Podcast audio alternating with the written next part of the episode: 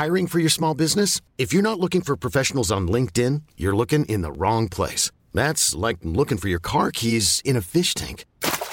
LinkedIn helps you hire professionals you can't find anywhere else, even those who aren't actively searching for a new job but might be open to the perfect role. In a given month, over 70% of LinkedIn users don't even visit other leading job sites. So start looking in the right place. With LinkedIn, you can hire professionals like a professional. Post your free job on linkedin.com slash achieve today. Bonjour à toutes et à tous, bienvenue dans le podcast La Sueur. Bonjour mon cher Rust. Salut Guillaume. Comment ça va? Ça va pas mal. Alors, on va parler d'aujourd'hui de Charles the Bronx, Oliveira, nouveau champion lightweight de l'UFC, 11e champion lightweight de l'histoire de l'UFC, qui a remporté le titre en s'imposant face à Michael Chandler par TKO au round number 2. Et là, la question qu'on se pose, c'est quel adversaire pour la première défense de ceinture de The Bronx? Et surtout, est-il vraiment le meilleur lightweight de la planète? Hmm. Soit.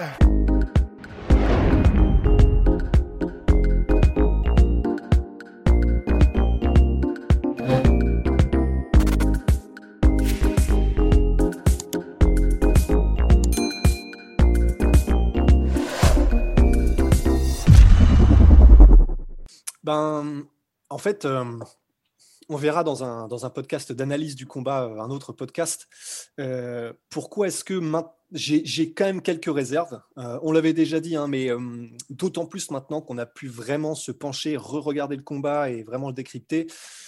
J'ai quand même pas mal de réserves encore debout sur, sur Charles Oliveira, dans le sens où il est, super bon, mais je pense que face à des, des- vraiment des tueurs à gages debout, on a eu déjà très très chaud euh, face à Chandler, mais hum, ça peut vraiment vraiment mal se terminer en fait ces histoires.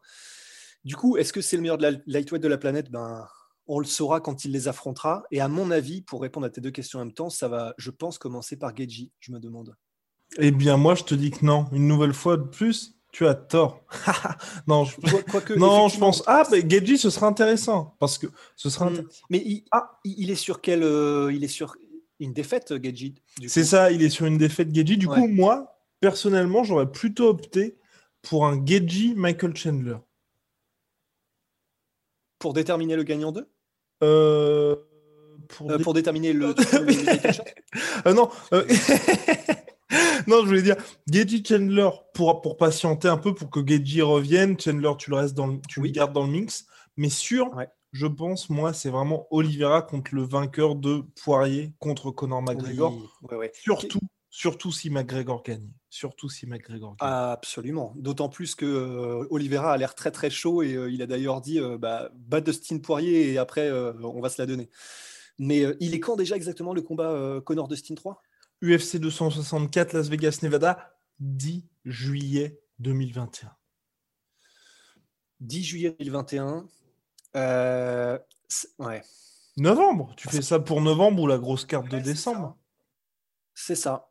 Mais ça fait, euh, c'est ça. Bah, disons en fait, je pense que c'est le scénario le plus logique. Après, ça fait quand même beaucoup de temps à attendre pour Oliveira, mais bon. D'un autre Ou en côté, octobre, euh, de ou en octobre, ou tu le fais en octobre. Ouais, ouais, c'est c'est ce qui fait donc encore plus loin, mais, mais en fait, je, comment dire, c'est finalement le rythme des champions, en fait. Généralement, c'est une à deux fois par an qu'ils combattent. Donc là, s'il combat, et il combattra, je pense, avant la fin de l'année, bon, bah, effectivement, ça voudra dire qu'on a eu vraiment les deux apparitions du champion. Donc euh, oui, oui, non, en fait, ça, ça se tient, ça se tient, et puis, qui y a d'autre dans le mix, euh, dans le mix lightweight? Parce que là, c'est les quatre qu'on a cités. Donc, euh, dans l'hypothèse où on a un combat de Chandler Geji, qui, je suis d'accord, aurait vraiment énormément de sens, il n'y en a pas vraiment d'autres qui peuvent s'immiscer, en fait. Absolument pas. Absolument Ouais, pas. On est dans une situation où de toute façon ça se joue selon toute vraisemblance entre les trois. Je vais reprendre ra- rapidement le classement, mais pour moi, mon avis, ça va être ça. Et surtout, ce qui fait qu'à mon avis, ils vont devoir attendre, c'est un peu, tu vois, la même situation que quand il y avait euh, Habib qui était champion. Je pense que là, les enjeux financiers sont tels que Oliveira, s'il doit faire sa première défense de ceinture contre Connor, il peut, il peut même attendre deux ans. Donc, euh, Ouais, oui, oui, oui, oui, complètement. euh, donc on est oui à ch- champion lightweight euh, Charles Oliveira, numéro 1 Dustin Poirier, numéro 2 Justin Gaethje, numéro 3 Michael Chandler et numéro 4 du coup euh, Benil Dariush. Hmm. Ouais, Benil, je pense qu'il lui faut encore une, victoire. Euh, ouais, il lui faut encore une victoire. Mais intéressant pour Benil Darius parce que lui, justement, il voulait se projeter un petit peu sur la suite. Pour euh, lui, il demandait quelqu'un qui était vraiment mieux classé que lui. Mais c'est vrai que moi, je mets quand même une petite pièce sur. Euh, on en avait déjà parlé dans l'autre podcast hein, sur Islam Makhachev pour que l'UFC, tu vois, se serve un petit peu du fait qu'aujourd'hui, tu as un peu des superstars. Donc quand je mets superstar, tu vois, je mets Dustin Poirier, Conor McGregor le reste du monde, tu vois. Et je pense qu'un Benidarius, même si aujourd'hui il est quatrième, enfin il devrait être quatrième avec le nouveau, euh, le nouveau, le nouveau classement, euh, je pense pas qu'il puisse, tu vois, demander en l'état un, un, mec qui soit du calibre de Geji, tu vois. Et donc, à mon avis, il pourrait très facilement se retrouver face à Islam Marachev ou un mec comme ça qui soit un peu chaud, parce que sinon tu regardes, tu vois, tu as, Le sale cadeau quand même. Hein. Le sale cadeau, exactement, parce que Hardier, il est classé derrière Benil Darius, il est septième. Et en huitième place, il y a Danouker. Mais c'est vrai que Danouker, aujourd'hui, il a, à mon sens, hein, pas vraiment de hype, en fait. Ouais, non. À la limite, euh, ça dépend dans quelle optique est Benil Darius. Je le soupçonne de ne pas forcément accepter euh, des combats contre des mecs qui sont classés derrière. On verra bien. Mais s'il accepte, euh, pour moi, un combat contre Rafael dos Santos, ça peut avoir du sens. il, est sur une défaite aussi de Santos? Son jeu, c'est sur une victoire. Il est sur une victoire face à Paul Felder. La fameuse victoire face à Paul Felder pour son retour. Exactement. Mais moi, personnellement, hein, il n'y a pas. Donc, le prochain combat qu'on a, c'est Islam Makhachev contre Thiago Moïse. Mais j'aurais aimé quand même, tu vois, qu'on ait le fameux Hardier contre Islam Makhachev. Surtout que tu vois, je trouve que c'est. Je trouve que c'est abusé. En fait, ce que je trouve abusé, enfin, c'est mais, c'est abusé, mais c'est ça, ça a du sens. À chaque fois avec Rust, on en parle, les gestions de carrière, tout ça c'est que Hardier, pour son retour chez les lightweight, il devait affronter Islam Makhachev, qui était, je crois, à l'époque classé dixième, enfin membre du top 15. Islam Makhachev se blesse, donc il affronte Paul Felder en short notice. Paul Felder qui était classé septième. Il bat Paul Felder qui est prévenu en short notice, je crois, d'une semaine. Donc il prend la place de septième à Paul Felder et maintenant il est en mode non, non, non, j'affronte pas Islam parce qu'il est classé derrière moi. Tu vois, je trouve que cette logique, à un moment donné, même si ça se comprend évidemment, Hardier c'est un ancien champion, il n'a pas un nombre illimité de combats encore, mais c'est dommage en fait de se retrouver avec des situations comme ça où tu as bah, des mecs qui se retrouvent bloqués, des beaux combats en fait qu'on manque finalement. Bah, c'est vrai, mais. Euh, mais ça se comprend, mais ça se comprend, il a bien raison. Bah, ça, se comprend d'autant plus que euh, s'il y en a bien un, personnellement, hein, que j'en ai marre de voir affronter des, énormes lutteurs, c'est bien Rafael Dos Santos. En vrai, il a tellement pris tout le monde. C'était quoi déjà? honnêtement, il avait enchaîné. Il C'était Colby, Ousmane. Ousmane. Il a pris Kevin Lee. Euh, qui, est ça? euh, Qui est ça? Qui est ça? Il a pris qui est ça euh, Donc il a affronté aussi Habib. non, mais à la suite, moi c'était surtout la série oui, qui oui, était complètement folle. Oui, oui, il y avait une série de fous. Mais enfin, tout ça pour dire qu'il a affronté tout le monde dans les deux KT, enfin disons tous les plus gros lutteurs vraiment les mecs, tu sais, où quand tu es un striker, tu es vraiment es en mode. Oh, enfin, la flemme, tu vois, et ben, il l'a fait. Il l'a fait à tellement de reprises que en vrai, j'ai envie juste qu'on laisse tranquille euh, Rafael dos Santos. J'ai envie qu'on lui donne des, ouais, voilà, des, combats contre des mecs qui sont euh, un peu plus portés sur, euh, comment dire, soit le combat debout, soit qui sont un peu plus complets et pas uniquement sur la lutte. Juste parce que j'ai en fait, euh, visiblement, quand c'est un très gros lutteur euh, de très très gros niveau et ou en plus qui a un gros physique, bah, c'est vraiment le style euh, cauchemar pour Rafael dos Santos. Du coup, j'aimerais bien qu'on comment dire qu'on le laisse respirer, qu'on le laisse vivre, vivre un peu sa fin de carrière de Santos. Donc si on ne peut pas lui filer Makhachev, en vrai, je sais que c'est pas cool hein, ce que je dis, mais je suis, je suis chaud. Ok, ok, ok, ok. Bon, bon, bon. Ah, ah, un peu de pardon pour notre cher euh, Hardier. Donc, première défense de ceinture de Charles Oliveira. Pour toi, on va vers qui alors? Euh, bah, Du coup, effectivement, je pense que tu as raison. Euh, en première défense de ceinture, le gagnant Dustin versus Connor. Ouais, et je pense aussi pour ajouter à ça. Oh non, pour, ajouter, à ça, euh, c'est vrai que là, les gens, on, a, on est très là, centré sur Conor McGregor, bien évidemment, parce que nous, ça nous, c'est surtout ce qui nous aimerait, c'est que le mec, voilà, c'est euh, une victoire. La dernière victoire en, lightweight, c'est euh, novembre 2016, donc le mec reste toujours dans le mix, c'est assez, c'est magnifique, tout simplement. Mais, mais, ce qu'on voulait dire aussi, c'est que surtout, si Dustin Poirier venait à s'imposer une nouvelle fois, c'est l'avantage de ce combat-là, en fait, c'est que Dustin, il est numéro 1 chez les lightweight. Donc, vous effacez finalement tous les doutes de dire Ah ouais, mais est-ce que Charles Oliveira, c'est vraiment le meilleur du monde? Est-ce que c'est. Parce que là, le choix numéro 1 de l'UFC, c'était Dustin Poirier, mais il a préféré la trilogie contre Connor. En faisant rapidement ce combat-là, vous avez, et c'est ce que l'UFC aime bien, c'est que leurs champions soient considérés comme des champions et qu'il n'y ait pas plein de questions qui se posent sur quel est le niveau du type, ceci, cela. Non, là, clairement, en un seul combat, finalement, tu balais tous les doutes. Et même si Connor s'impose, comme Connor bat, si Connor vient à battre Dustin Poirier, il s'impose contre le numéro 1 de la catégorie, donc juste derrière le champion.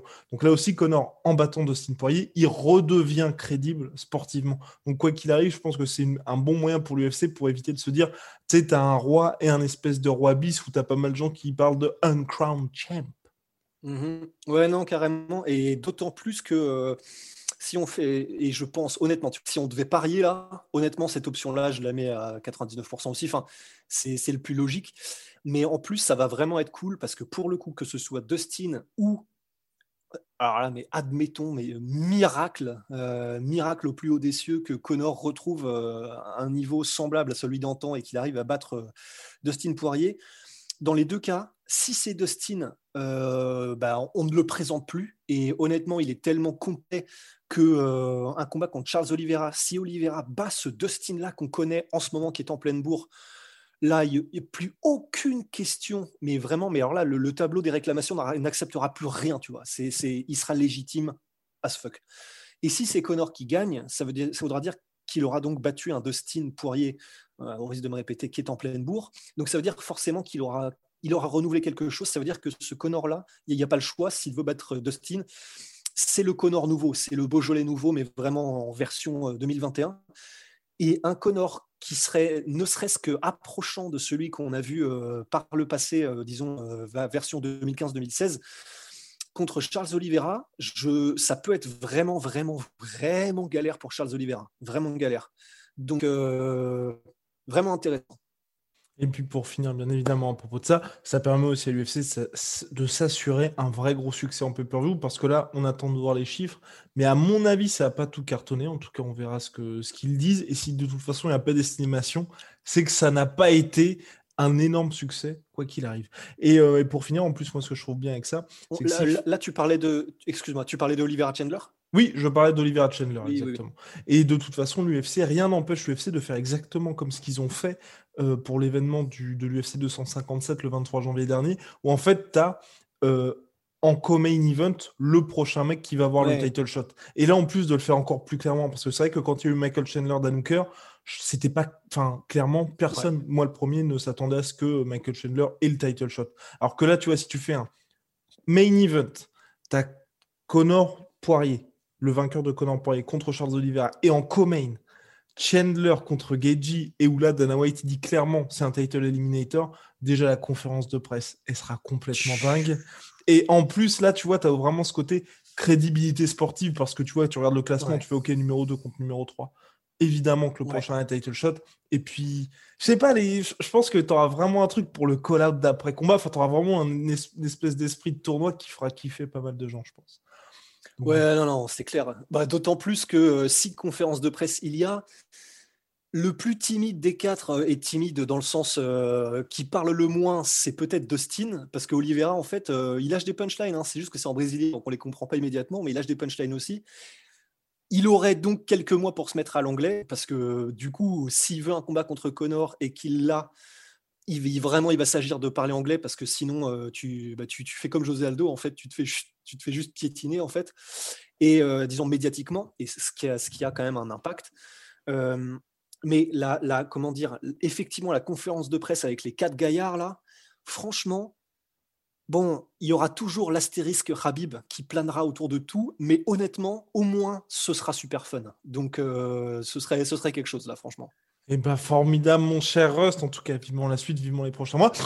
Avons-nous oublié quelque chose? Mais comment s'appelle-t-il? Non, euh, bah moi, en fait, j'ai surtout, euh, j'ai surtout, euh, comment dire.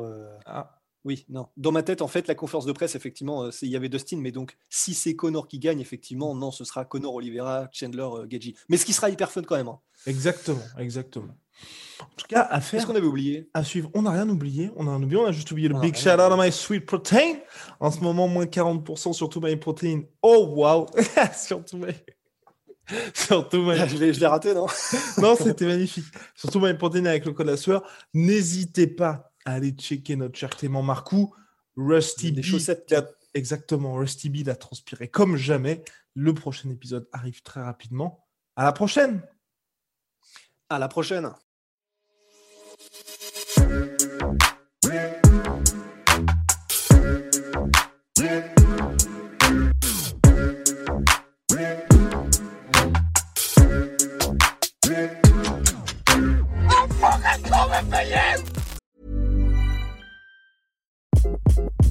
Hi, this is Craig Robinson from Ways to Win, and support for this podcast comes from Invesco QQQ. Invesco QQQ is proud to sponsor this episode and even prouder to provide access to innovation for the last 25 years. Basketball has had innovations over the years too. We're seeing the game played in new ways every day.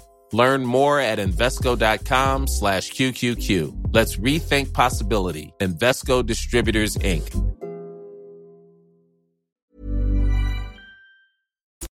Et voilà, c'est la fin de votre épisode du podcast La Sœur. Si ça vous a plu, n'hésitez pas à nous mettre les 5 étoiles sur Apple Podcast ou sur Spotify. Vous pouvez aussi nous laisser un petit commentaire, ça nous aidera beaucoup. Et si vous voulez aller plus loin avec nous, vous tapez La Sueur sur toutes les plateformes ou sur les réseaux sociaux, vous nous trouverez. Et là, vous nous écoutez très certainement en audio. On est aussi en vidéo sur YouTube, mais également sur Snapchat. Là encore, vous tapez La Sueur et on sera là. Merci de votre fidélité et à très vite pour de nouvelles aventures.